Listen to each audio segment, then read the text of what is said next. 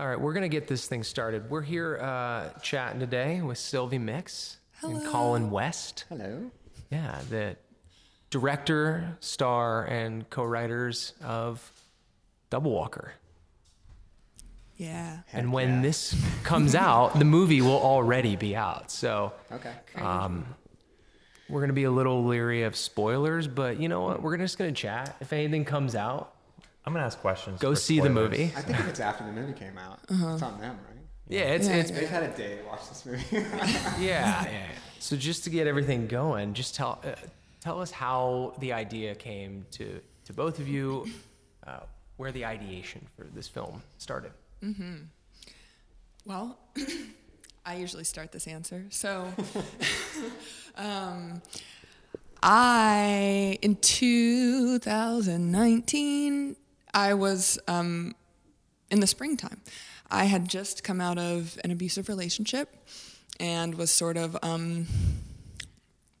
processing the emotions of that and feeling really angry a lot of the time. And so I was sort of channeling that into this, I was brainstorming and sort of doing character designs for this graphic novel about a female serial killer.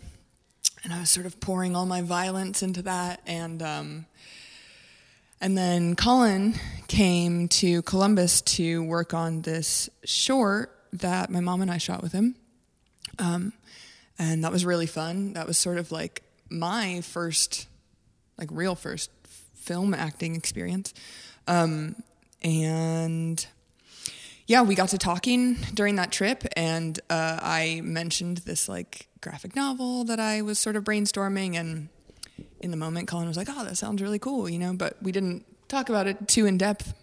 And then Colin talked briefly about this graphic novel that he was working on about these twins and trauma. And so then a few months later, Colin called me and was like, hey, I like keep thinking about this concept and like I kind of think we should try to do something with it. And so then we just started FaceTiming like once a week, having these like long, epic, you know, 3 to 5 hour conversations. And really it just started as like talking about themes and experiences we've had and current events. And I mean, it was really just conversations. And then, it was never super plot based, but those conversations sort of evolved. And totally. I mean, like Sylvie and I have been friends for like 10, 15 years. Yeah. You know, Sylvie's a total rock star. So I always knew that I wanted to like work with her in some way on something. And it sort of came down to that short film. And I was like, let's just like shoot something and figure it out in the moment. And then, we just sort of really, I think, connected during making that. And it was like, oh, let's try something bigger, you know. And, we kind of came together and we're, FaceTiming a lot before Zoom. This is like before the pandemic. So it's like before it was cool to be doing this cross country. So I live in Los Angeles and she's in Ohio. And we conjured up this story and then we just like went for it. I mean, like it was like within months we were up and shooting the thing. Like it was like maybe 4 months of like talking and quote writing. And then it sort of even like the term co-writers is interesting because it was never really like It wasn't even really written. It was just like we would have these conversations and Colin would be taking notes, and I sometimes took notes, but Colin would be taking notes and recording the conversations. Yeah, I would record. And then basically like within the next few days, Colin would like send me a page or two that he had written, sort of just like summarizing the concepts we had been talking about. Mm-hmm. So was there ever actually a script? Because I saw in the credits that Quinn was also credited for writing his monologue. And honestly, I think yes, and that speech was great. Yeah, Quinn Armstrong wrote his sort of eulogy speech as the father character, which was so good. It threaded so well into the movie. But like all the actors brought that. I mean, because it was a very improvised movie. Mm-hmm. I mean, because the script was. We always describe it as like it was a 50-page like novella, so it was never really a script. It was more like this kind of wandering tale of this like ghost and her encounters with these people. And sometimes there would also be like a sentence that would be like, you know, the camera's on a high angle looking down, you know, or whatever. It was like, it was just not traditional at all. It was just like, this is just what we want to try to shoot, you know? It was more just like atmosphere and feeling. Totally. Almost. And like, both of us are very visual people. So every once in a while we'd be like, okay, wait, no, this one shot. Yeah. Like, we definitely got to get this. There's like moldy leaves on the ground or something that's like really specific. Oh, but there really wasn't any dialogue written. Yeah. And then Colin really just wrote a few pages of dialogue for when we did auditions. Right. So that people would have scenes to do. Yeah. Yeah. Kind of weird. Yeah. A big part of the tone and mood of it is the landscape of Columbus. What can you tell us about capturing that and how the place played into the filmmaking process? It's a great question, Andy. I am from Columbus. We're both from Columbus, Ohio, but I haven't lived there for about 10 years, and so it's such a nostalgic environment for me, especially because I've been in LA, which doesn't have seasons, and Ohio is like the place of seasons. It's like a very four-season place, and so especially coming here in the winter, it's such a specific atmosphere, Midwest winter, especially Christmas. I mean, this is a Christmas movie, really. There's Christmas lights and, you know, it's set during Christmas. And so, you know, I think a lot of the like nostalgia of the place came in, and some of my favorite times in shooting were just going out and getting like B-roll of like the snow or the trees. And I spent, so much time just like wandering around the city with my tripod and the camera and setting it up and we have so much. In fact, the first edit of the film Kara Burton put together was like a 10 or 12 minute just like B-roll with score. It was so cool. It was so good. It was kind of like a music video almost. It was just like this dreary Midwestern winter landscape. Like, yeah. And it was sort of like, oh, this needs to be the movie. And like we there are some like B-roll sequences that we like really cut down, but I was like, oh, I really want this like 10-minute B-roll sequence that doesn't say anything except like tone. So can I use some of that for a music video? Yeah. Can I license out the footage? There's plenty of it. Yeah. No, the imagery of Columbus is beautiful. Yeah. Like the landscape shots, the wide angles, and it's funny, you know, I think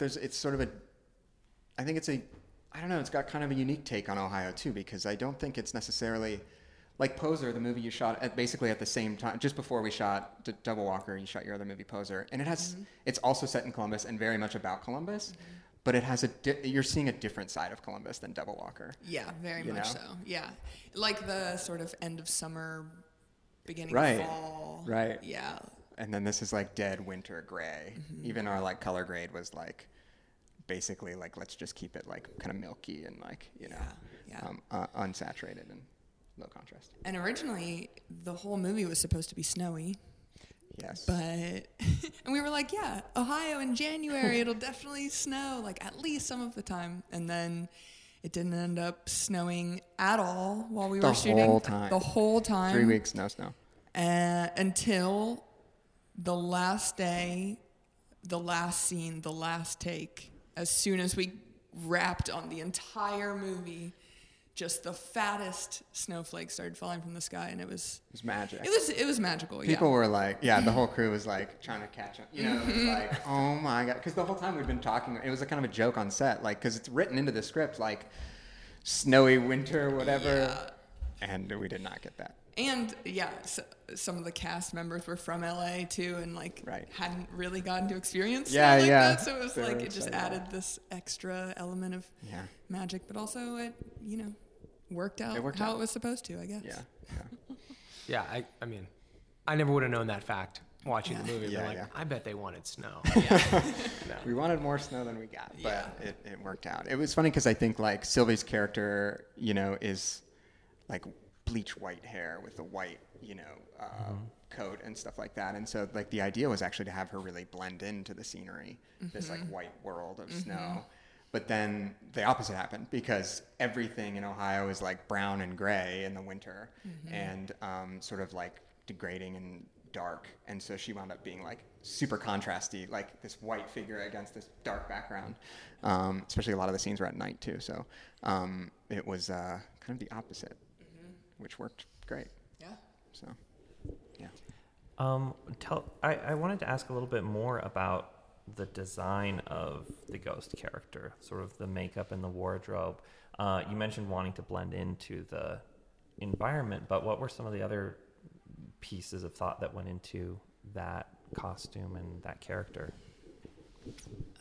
I mean, I think we were really trying to go as simple as possible, relatively, but also, like, I think we both really liked the image of just, like, your typical sheet ghost, but also, you know, that's been done, and trying to bring some level of humanity to the ghost character, I think. So, you know, I mean, she's obviously, like, bleached out and stands out in that way, but also creating a look that, like, spoiler, when she's a little more human later on and, like, going to the party and stuff, a look that still can be very human, or kind of go that route. And and even, like, this idea where, like, she's sort of, like, given the ghost look, and it's like she sort of, like, acquires the T-shirt from the kid's closet, and then she acquires the coat from the Lost and Found at the movie theater. It's, like, kind of like a borrowed outfit that's, like, conveniently ghost-like. Yeah. That was also kind of, like, you know, it's, like, in-world, but it's not a costume. It's a piece of wardrobe, you know. Mm-hmm. So that was kind of an interest. I mean, it is a costume, but it's very much, like, in-world, in a believable way that you were saying. And so it was a fine line. We looked at so many coats, and actually, speaking of that, the coat we, like, special ordered from this. Like, company that on Etsy who made them, like, custom or whatever. Mm-hmm. And it took, like, we were shooting, and it wasn't until, like, the fourth day of shooting, and we, like, were shooting a scene that, like, needed the coat, and it, like, wasn't there yet, and we were freaking out because we're like, we can't shoot the scene without the coat, otherwise it's not going to match all the rest, and we don't even know if the coat's going to fit you, like. Yeah. Anyway, it arrived, like, just before we started shooting, so. Like, that morning. Yeah. So, yeah. Thank goodness. But we definitely had sessions before we started shooting of, like, trying on several different long white T-shirts or dresses, and just, like, how does this look? Like, this looks horrible. Yeah, just, like, and then the makeup was really just trying to give my face a, like, I don't know, maybe more hollow, haunting quality. Right. Just to distinguish, but It was. We were just trying to be resourceful too. I mean, we weren't working with much, so we were just like, okay, how can we make, like, a cool kind of ghost vibe with the jacket was perfect. Yeah, we liked it. I mean, it was almost like all the characters that could see you were like helping you dress yourself. Mm. Yeah, that's interesting. Oh, yeah, for sure. Mm-hmm. Another question for you, Sylvie. How did you approach this performance and this character? I mean, what's going on inside this character's mind? And I guess this is a place where we can get more into spoiler territory, but you have such an esoteric character origin story. So I'm wondering, like, what are you thinking and feeling as you're going through these scenes? Yeah.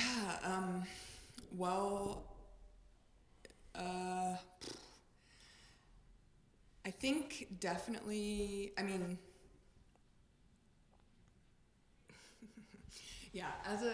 as a kid, I definitely was growing up in sort of abusive environments, and so, or like where I was witnessing a lot of abuse, and so really trying to channel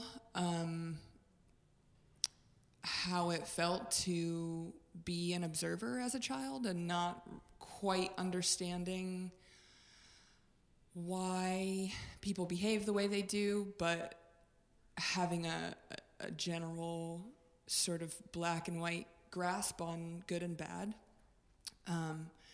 which, you know, I think, like, with this film, like, we really wanted to explore the gray spaces of trauma especially, and yeah, I think really just channeling my child self and a lot of the anger and sadness and regret that comes with trauma and trauma response. But like it didn't feel that difficult to me because I think, you know, also we specifically wrote no dialogue. I mean, there was no dialogue, so it was really trying to just like channel the kid watching from around the corner and like hold on to a sense of innocence almost, but like really trying to get a grasp on what. I mean, another thing is the dream in the movie is based on an actual dream I had when I was 17 going on 18, in which I died at 18, and actually, like, the way the dream plays out in the film is almost exactly how this dream was. And it was this epic dream where, yeah, I was taken and given these two choices, and I chose to remain a ghost, and I literally was in a house with all the people I'd ever known and loved, watching them all grow old and forget about me and die. And so, like, really channeling that feeling too, because that dream had me convinced my entire 18th year I thought I was going to die. And so kind of channeling that too, and just the pain and like loneliness that I felt in that dream. So coming at it from a few different angles, I guess. Yeah, well, there's a lot there. I mean, I remember you telling me that dream and being like, oh, well, there's the movie. We got it. All right, there it is. You know, like, cool, let's just do that. Yeah. Yeah, and I think like even, I mean, going back to your character, yeah, there's like not a lot of dialogue, but that almost makes it harder because it's all sort of like visual storytelling. And, you know, the character itself, we had a lot of conversations like about this because it's a little girl who dies, and she's, you know, in the script, she's like 6, 7, mm-hmm. something like that, and dies and then kind of comes back as this, you know, sort of like young woman, right? Mm-hmm. And so it's like how to sort of project that younger sort of innocence into an older, you know, sort of body. Mm-hmm. And you can almost witness this growth in the ghost, like she's growing up, like it's a kind of coming of age in a way, for the ghost character, like learning about the world from more adult eyes. I don't know, I always thought that was kind of it was a tricky balance, you know, for sure, you know, with all of it, but I think we really tried to kind of pull that off. Mm-hmm. So what was the dynamic between you two in this movie? Were you between us? Yeah, were you directing Sylvie like you would another actor, or were you pretty? So it was different. Like a symbiotic understanding of. So different. We communicate very well. Very well. We're like almost always just like right on the same page. Like, you know, you know. Like, okay, roll camera. Let's go. Let's go. You're like twins. Don't even have to say full words. We're just we're both Geminis. So. Yeah. Which is actually kind of where. Yeah, that was like part of the whole like Double Walker thing, because it led to doppelgangers and. But yeah, as far as that goes, like you know, I think our working relationship was very different than any other actor that I've ever worked with before or since, and it's because it was developed together, because it was very much of a collaborative effort. Like, the film is not you, the film is not me, it's like us plus all of our wonderful, you know, cast and crew who came and like put in so much effort, so much talent. It was so collaborative. It's very conversational. Like, honestly, even saying this is our film, like. It is, but it became so much more. I think that, like, it just took on a life of its own because so many people brought themselves to the film in a way that we, like, could not have ever predicted. Yeah, for sure. It's just so everybody. Organic. I mean, even, like, Quinn, like, literally he wrote that father eulogy on the plane as he was flying in, you know, for his shoot, you know? Mm-hmm. And it was, like, everybody sort of got it, you know, and because it was a big conversation with everybody, which was really such a different kind of process. I mean, compared to the other films that I've made, and, you know, I know Poser was a little bit more like scripted, like where it's not that we didn't have a plan. It's just we like really allowed the day to speak to us, you know, and like offering up, you know, getting advice from everybody on set and like making, you know, mm-hmm. everybody was like, yes, there are credits given to each person, but I mean, our crew was like 7 people or something. Like it was tiny. Yeah. And so everybody was doing everything. And so there was nobody you didn't listen to, uh-huh. you know, so everybody had their thoughts and mm-hmm. would come in and we would listen to it all. It was great. Yeah. Yeah. That's amazing. Yeah. It was cool. It was very unique. Yeah. Yeah. Yeah. Did you have some? Yeah, I have plenty. Keep going. Okay. I could keep talking on that topic. I love it. It's like the host. I yes. think the one thing though that I have noticed about y'all's crew, since this is the second movie we've released kind of in your ecosystem, is it seems to be that's the way you guys make films. Mm. It's like yeah. with friends, there's a very casual like working dynamic. I mean, there's if you look at some of the greatest film crews of all time, that's the way that they all were. Some of the best movies ever made, everybody was a friend. Right. I know, like speaking of Wes Anderson at lunch, like they're all the same people. They're all the same crews. You also have like Vince Vaughn and those crews of people all working together. And yeah, definitely. And even like it's funny, like I really like Kubrick a lot, and like it was funny because his whole thing was like he actually started with really big crews, and by the end, like the last few movies he made, his crew was like 10 people, mm-hmm. and like he'd just take time, you know, and it was like that was the third sort of factor, and so I just think it's like I think it can really benefit from it, you know. It felt like summer camp. Yeah, it was totally like summer camp. In the dead of winter. The movie was so cold because it was like the whole crew except for me, because I lived right around the corner from the house we were from our like base camp. The whole crew was staying in the house that we were shooting in, right, which was haunted. We can get into that later. It's a whole different thing, but and so it was like literally like the crew wakes up, has breakfast together. We're all like in the. I would walk over and like we're all in the living room having our morning meeting, and everyone's all tired and groggy. And, you know, it's been 2-3 weeks at this point. We're just like everyone's comfortable with each other and like is on the same page, and I think we tried to make sure that everyone felt comfortable communicating, and mm-hmm. It just felt like, you know, like when we cut on that last scene and it started snowing, it was just like, oh my God. It was like the last big hurrah before everyone goes it's home. Like tears mixed with snow. It was awesome. It just It felt like a family by the end, and for sure, yeah. I think just having a crew so tight knit just made it. I don't think any of us, really were thinking about like the end product. We were just like, "This is fucking fun." Yeah, for mm-hmm. sure. Yeah, for sure. What do you think it is that? What do you think it is that makes an experience like that? Is it those past relationships, or is there something that? You both brought to the set, and you know, how do you run a set to make it such a good experience?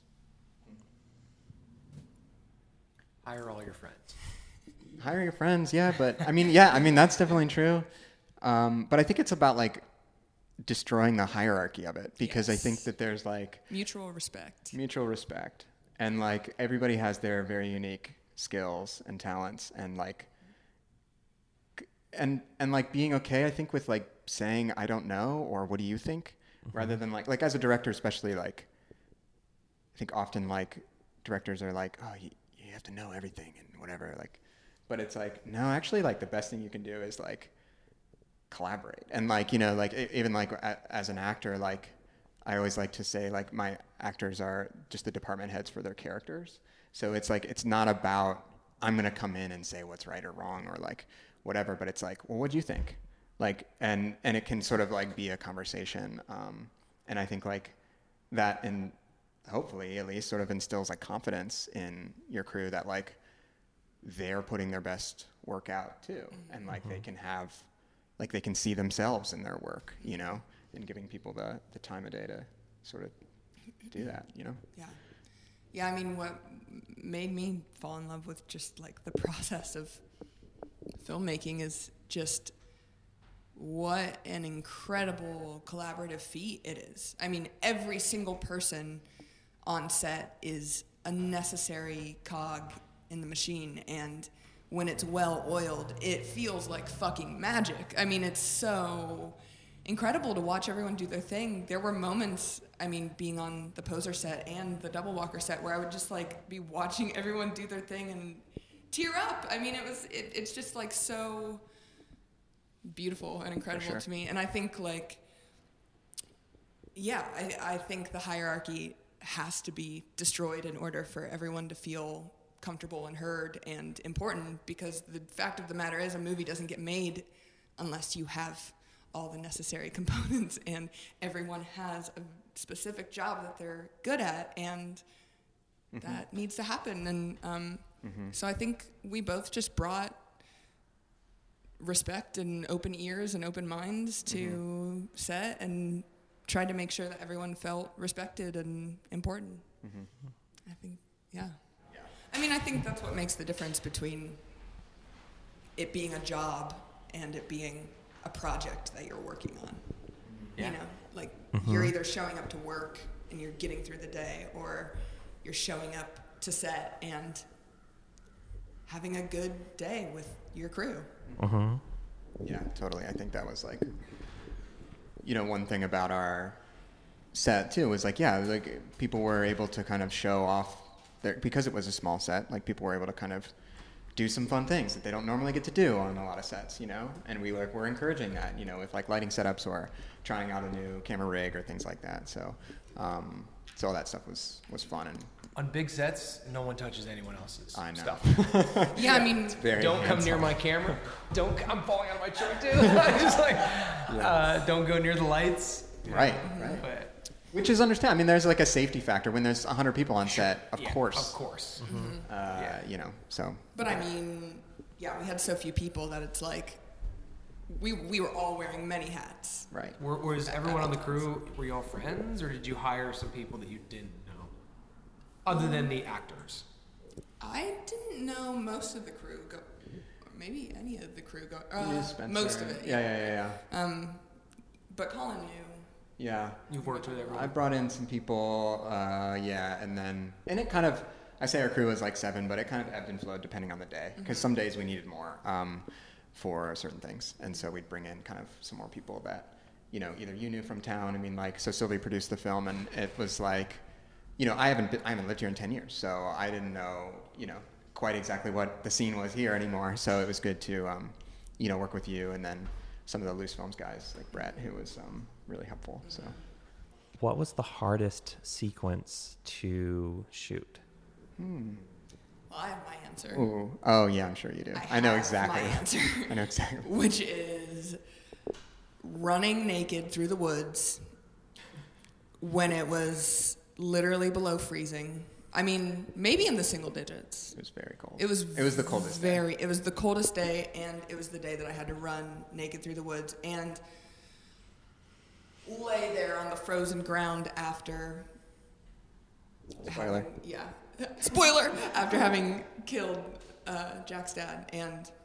Gut-wrenching. When that reveal happens, you're like... Sorry, if you haven't seen the movie, it's on you. Go watch the movie. Yeah, that was like our art director, Katie Harriman, was standing right behind the scenes with just a big blanket, and after every cut, she would just like wrap me up in it, and I was just like... We had like a little heater thing going. None of it really worked. Would go like wait in the van, you know, like warming up, but they're... One of the takes where I'm laying next to him as he's dying, I literally blacked out from the cold for like a few seconds while we were rolling, and was just like, whoa, that was weird, okay.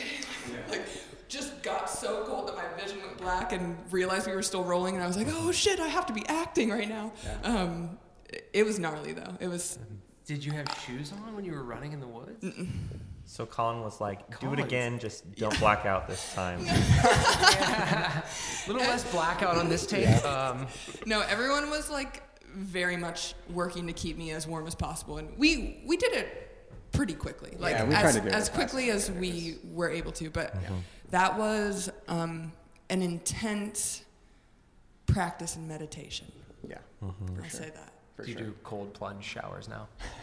No, but I do. I am much less quick to complain about the cold because I'm like, man, remember that time you were butt ass naked in the middle of the woods? And you have like it's filmed. That. It's for everyone to always remember that you did that. Yeah. But also like even in the other scenes, like you're just in a t-shirt. Like it's really, it was cold the whole time, but that was something else. That was intense. What about for you, Colin? What was the most difficult sequence to pull off for you?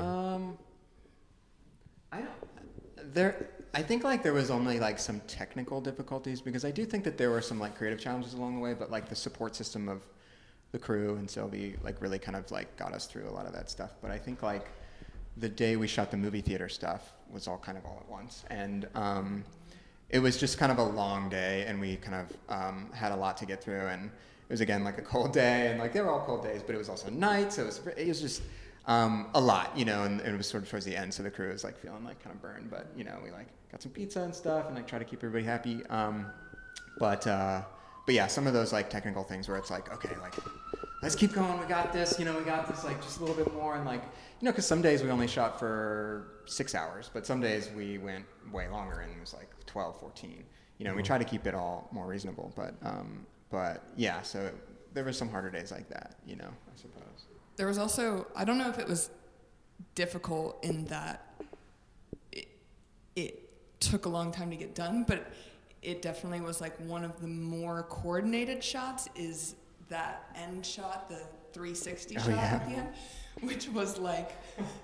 all hands on deck. All hands on deck, and literally like everyone had a thing, one person was in the kitchen like, okay, turn the light off now, okay, turn the TV off now, okay, and then like just through the blinds, and I was change like the light. Yeah, I was like behind the couch like closing the blinds and putting the blanket back in its exact place, and like I wish we had a behind the scenes video of that, because that was definitely like choreographed. Like that's probably the one scene that we really had to like. Oh yeah, that's true. That took many takes. Yeah, but it was worth it.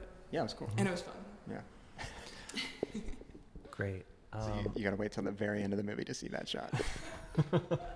What about talk to me about the edit. So you had a very experimental way of making this film. And I think you told me before that you had to cut quite a bit from your first cut in order to sort of find the diamond in the middle of it. So what was that process like? Totally. Well, first off, Kara Burton was our editor and is so talented and helped us through that whole process. She had a great head on her shoulders and was able to kind of keep it all straight in this way. And she came to Columbus for a couple of weeks to like be with us during the shoot, which helped a lot. Got haunted. She was in the haunted room in the house. We'll get to that. We do need to hear about that. And the movie was also like, as an aside too, it was all edited over Zoom because we shot the movie in February and then the pandemic happened in March or January, February. And then, we had to do the whole thing editing on Zoom. So it was new. It was a new thing for both me and Kira to sort of work in that way.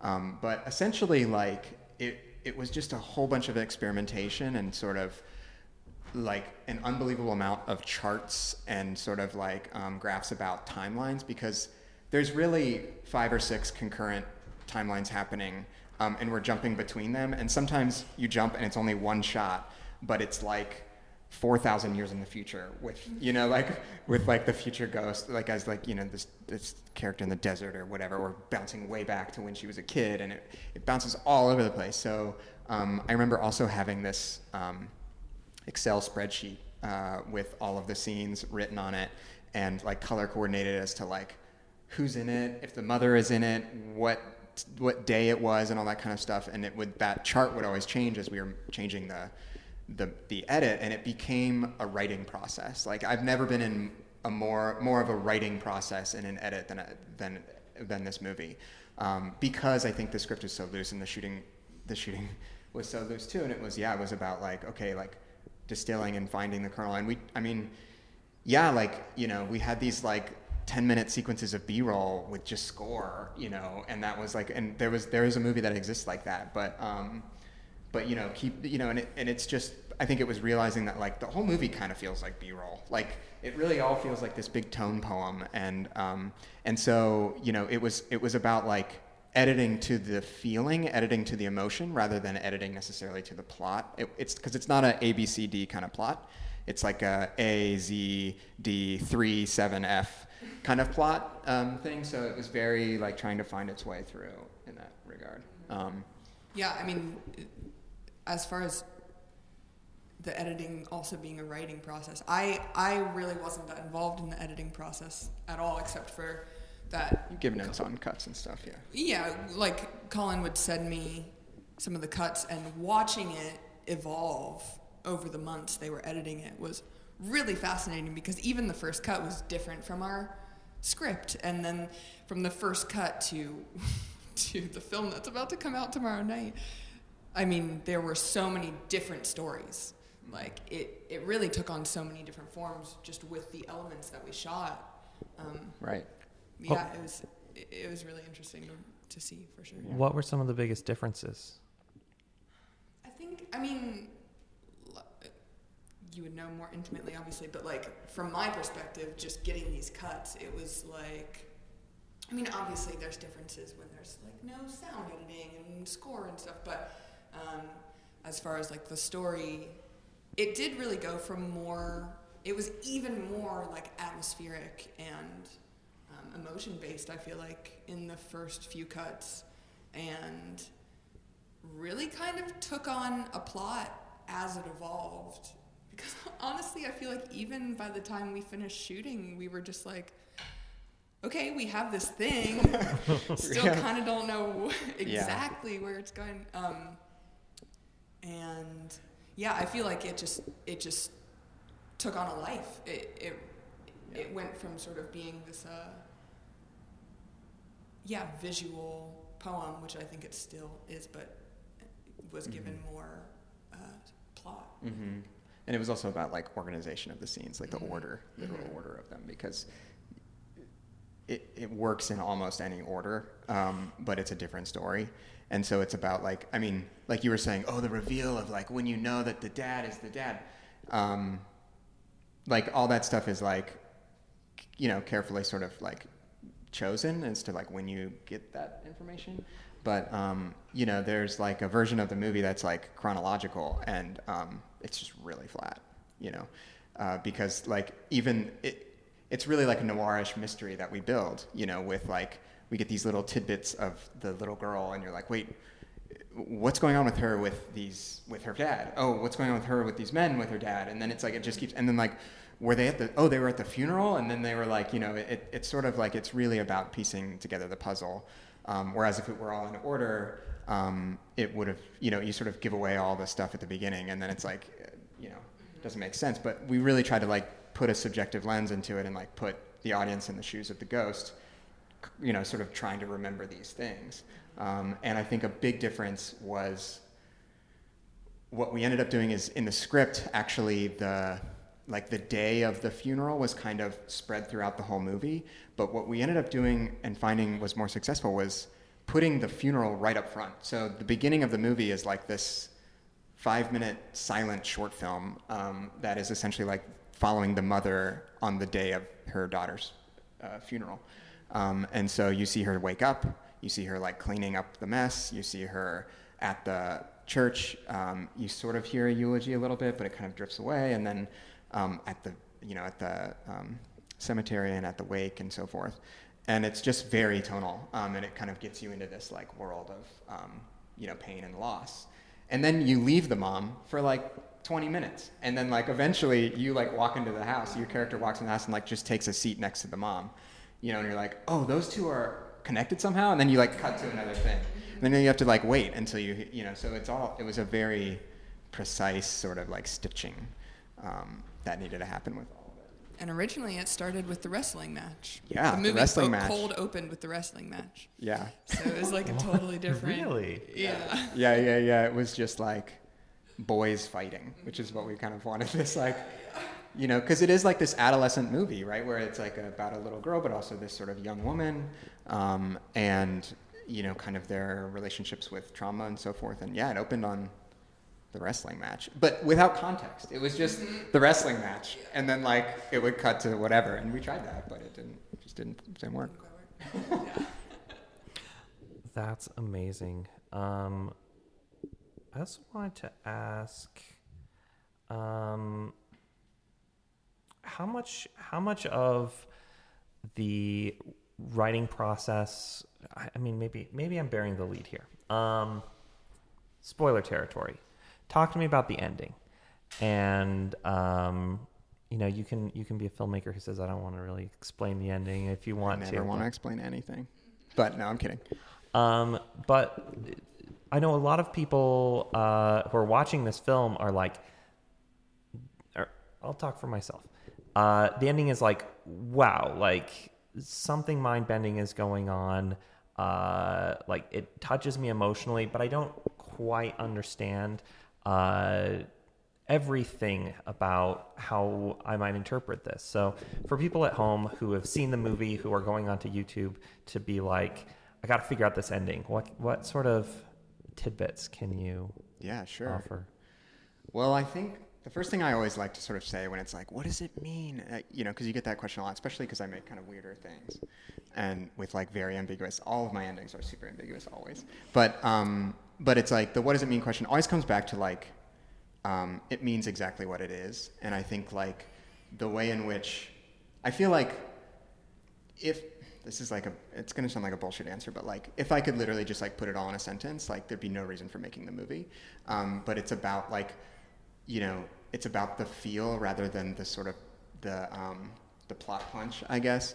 And for me at least, and it's always sort of like following the emotional track, which I think is why people connect to it, but are also like confused by like, oh, I felt feels, but I don't know why. And it's like, it's kind of like great to me, you know?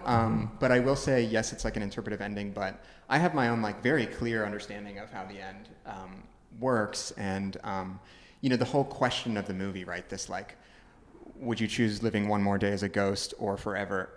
One more day as a human or forever as a ghost, you know, comes to be answered in both ways. At the end, you sort of see both ways presented.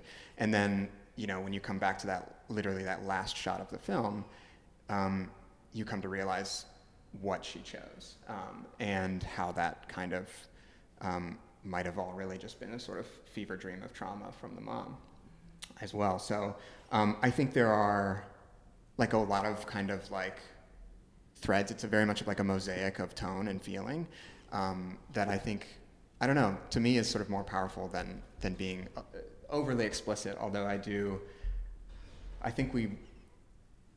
hope at least that we sort of successfully rode this line of being like ambiguous enough to like interpret, but also like plotty enough to like have some kind of, you know, you can get your claws in slightly at least, you know?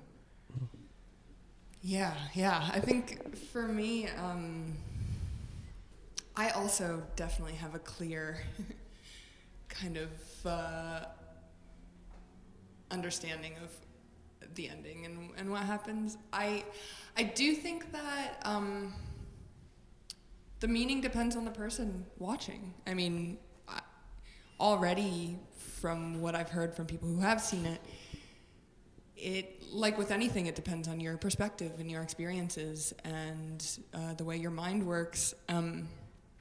But I think, for me, the whole movie sort of, I've always had very vivid and often lucid dreams, and they typically feel a lot like the film, like very just like kind of piecing together, but mostly what I remember is how I felt. And I think that sort of is like, we went into it definitely with this kind of dream-like, trying to create this sort of dreamlike state. And without, I don't know, I'm hesitant to like say exactly what the ending means, because I do like allowing people to fill it with their own ideas. But I will say that to me, this movie has always been about the mother. 100%. It's her story. It's not Ghost's story, really. It's about the mother and the mother processing her own trauma and grief and,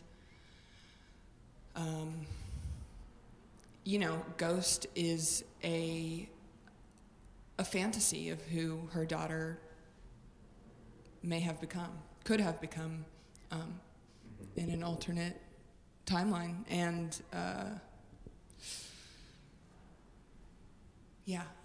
I might leave it at that. I think you totally touched on something that's great, because I think the film, if you look at the first shot of the movie and the last shot of the movie, they're the same shot. And it's the mother waking up. And I think that it's like this, it's a very cyclical structure, the whole movie. Like, the little dialogue that there is often repeated like a few times. And you get to, like, sort of recontextualize like what she means by what she's saying as she's explaining her dream and so forth. But like, yes, the mother waking up, it's like, hopefully we've constructed this piece where like when the movie is done, it feels as if you've woken up from a dream, because it is. And when you do wake up from an actual dream, it's like things are muddy and messy. Like, you can remember who was in it and like where it was kind of set, but all that disappears like pretty quick. And it's like, wait, was that, like, what was going on that, you know, in that, like, but you feel the feels, like you can wake up anxious, or you can wake up sort of, you know, happy or whatever it is because of the dream. So it was delicate, but I think, like, you know, that dream state is very important. Yeah. You're wrong. It's a time loop grandfather paradox. Yes. I like this. No, I'm with you. This will be a YouTube exclusive. Colin and Sylvie reveal the movie. Confronted by the distributor. The faceless distributor sitting behind the camera. We'll flash your photo of Andy. You've hit literally everything in my notes. So what else do you have, Eric? Boy, let's talk a little bit about just making movies in Ohio. Is this your first movie in Ohio? First feature film shot in Ohio. How was that? Great. I would absolutely make movies here 100% all the time. And I've never known anything else, so I love it. Yeah, it's definitely home, and I feel like, I don't know, again, like, I'm incredibly nostalgic, so like being here is like, it's inspiring in the most pure way, because, you know, living in Los Angeles, it's just like, the environment is not, it's foreign to me. A little Groundhog Day. Yeah. Oh, yeah.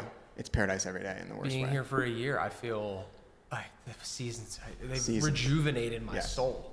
I agree. It gets a little soulless out there. Let's bring we need the winter. You need it. You need to slow down. Everyone's soul has to die a little bit to be reborn in the spring.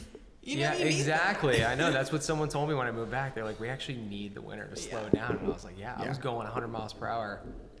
365 in California, and I felt less creative. Mm-hmm. Mm-hmm. You know, I feel like this film it's like a smaller film, just like crew budget wise, but like it has such a bigger feeling to it, and I feel like that was probably the state, you know, the backdrop, the crew that you all made your movie with, and I feel like it all comes through.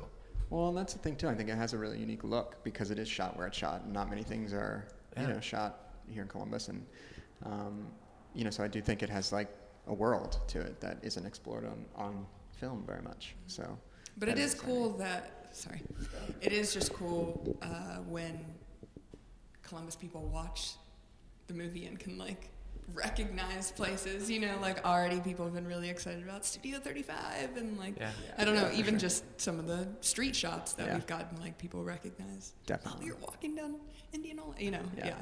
I mean, have you thought about people now recognizing you? Has it happened yet? I mean, I feel like once the movie comes out, people everyone see in it, this city or if it hits a big streaming platform. Silly, anyway. So you're already a little local legend. She's a total legend. I know a lot of people. Yeah. I'm embarrassed to say, like, I think a lot of people know about me already. I am not necessarily looking forward to potentially being more recognizable, but there's your face. I'll handle it. The anonymity is gone. It's gone. That's why I love masks. Actually, I can just put my hair in a hat, put some sunglasses on and a mask, walk outside, ghost. And nobody knows who I am. It's great. Ghost. I love it. Give us the ghost story. Yeah, okay. You go. Is it? It's the first experience in it. True. Oh, so it's not just Kara. It's just in a haunted house. It's everybody. Yeah. What? It was a very haunted house. Mm-hmm. So I had never experienced any ghost encounters before this, and I was not a believer. And sinner? I'm not a sinner. Come on now. I went to live in this house. So it's my friend David Ellis' house. And nobody had lived there for a few years. So a lot of the movie was shot in that one house. And it's up here in Old North Columbus. And when I got to town for pre-production, I was the only one living in the house for about 2 months. Very quickly had like an experience, and both David and Alyssa had experienced stuff when they were living there. And it was always it was known to be in our friend circles. It was like, it was a haunted house, you know? And I was staying in one of the rooms and had this experience at night where it was like, I forget what it's called, but it's like you wake up, but your body is paralyzed. Sleep paralysis. Yeah, sleep paralysis. But I felt like I was being held down, and it was maybe a few seconds of like, I definitely saw this like dark creature, like, above me. And then it was like, pfft, and that was like that was like the first few days I was there alone. And so then I slept downstairs in the living room for the whole rest of the thing, because it was just like it was too intense. And then when people started arriving, I kind of feel bad about this because the one bedroom is like known to be the room, like the room where shit goes down. And,